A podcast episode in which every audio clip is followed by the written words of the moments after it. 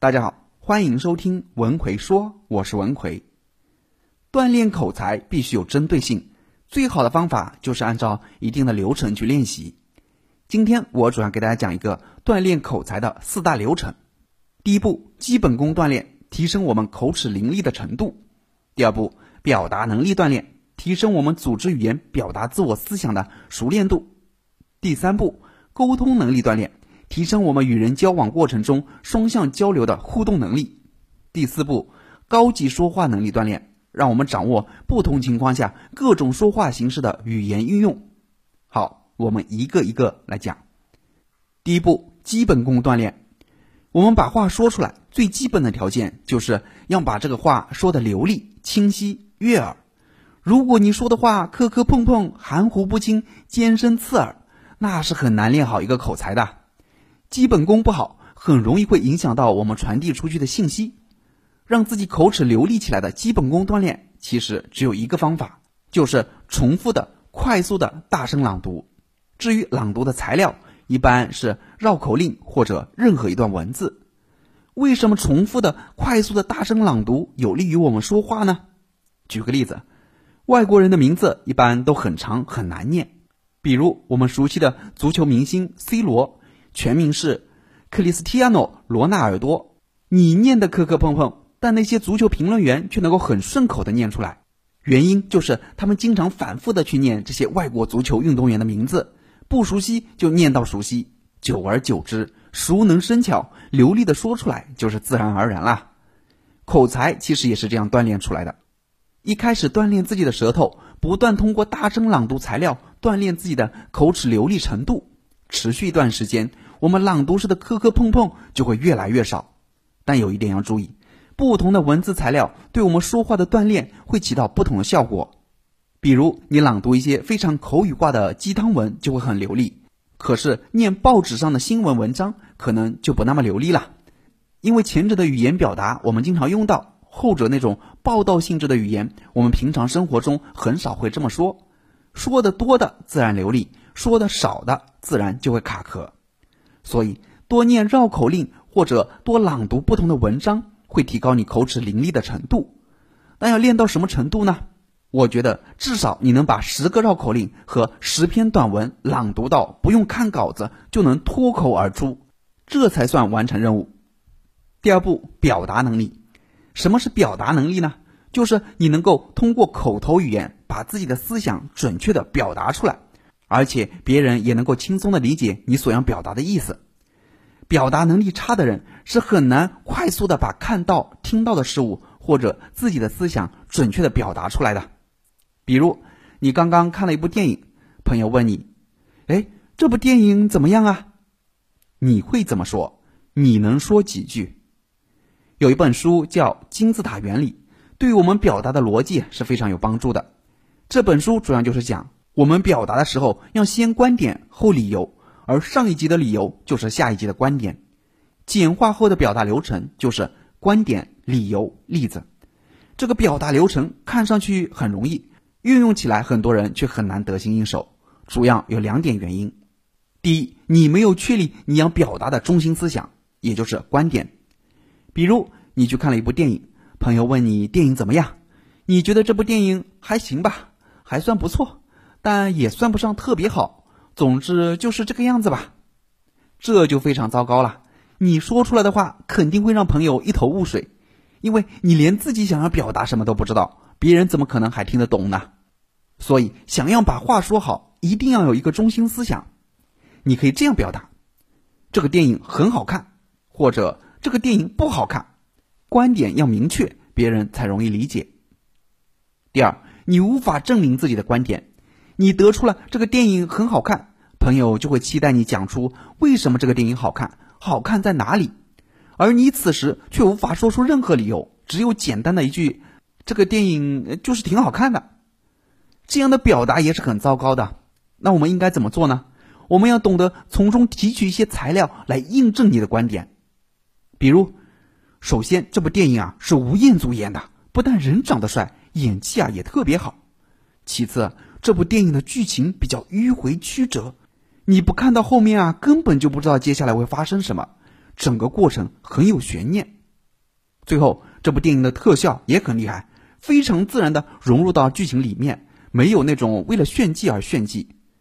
你看，这些都是从中提取出来可以印证你观点的材料。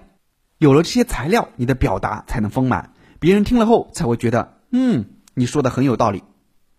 有些人可能会说了，我不会从中提取相关材料怎么办？很简单，七个字：用心留意和积累。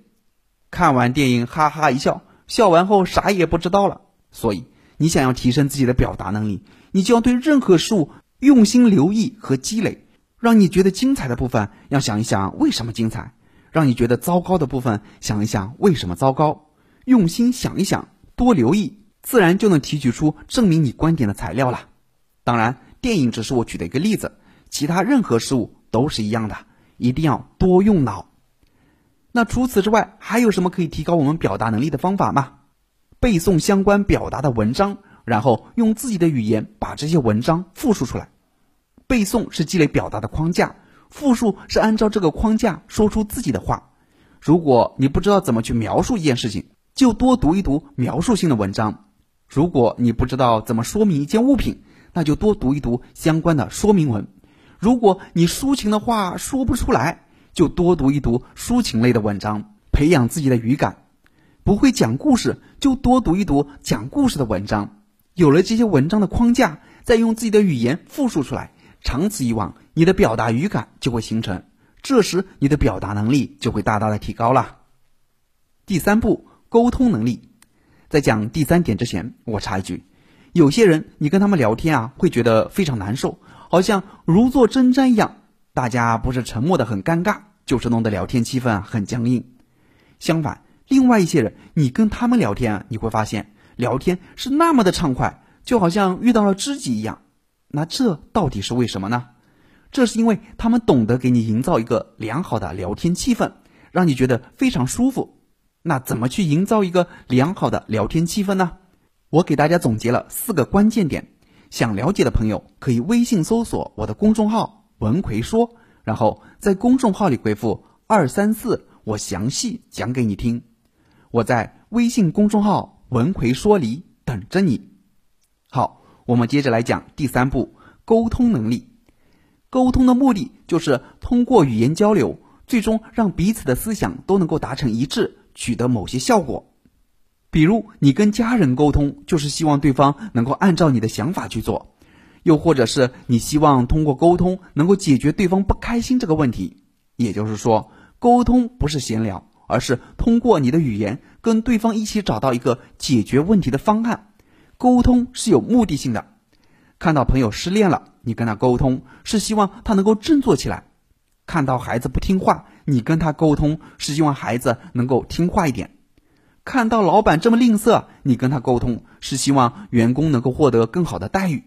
一个好的沟通要做到三个方面：一、明确自己的沟通目的，比如你想让老板给你加工资，这就是你的沟通目的；二、选择正确的沟通时机，你不能在老板心情不好的时候去提加工资，这样很可能会被老板拒绝。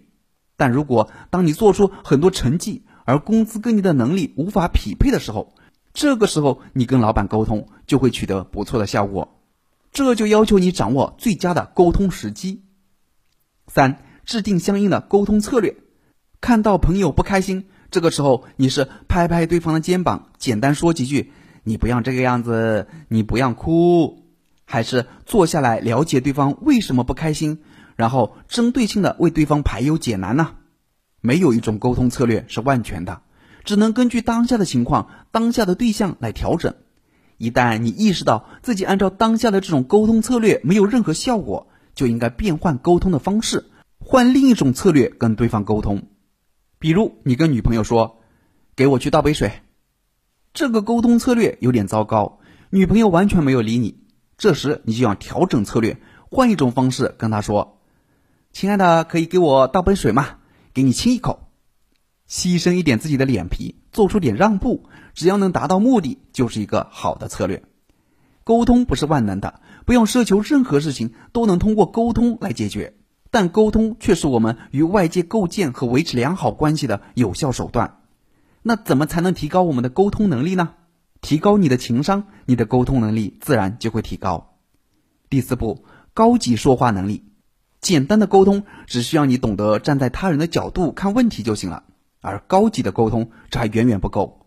有时候你的沟通需要运用到你很多的说话技巧，比如演讲的技巧、说服的技巧、谈判的技巧等等。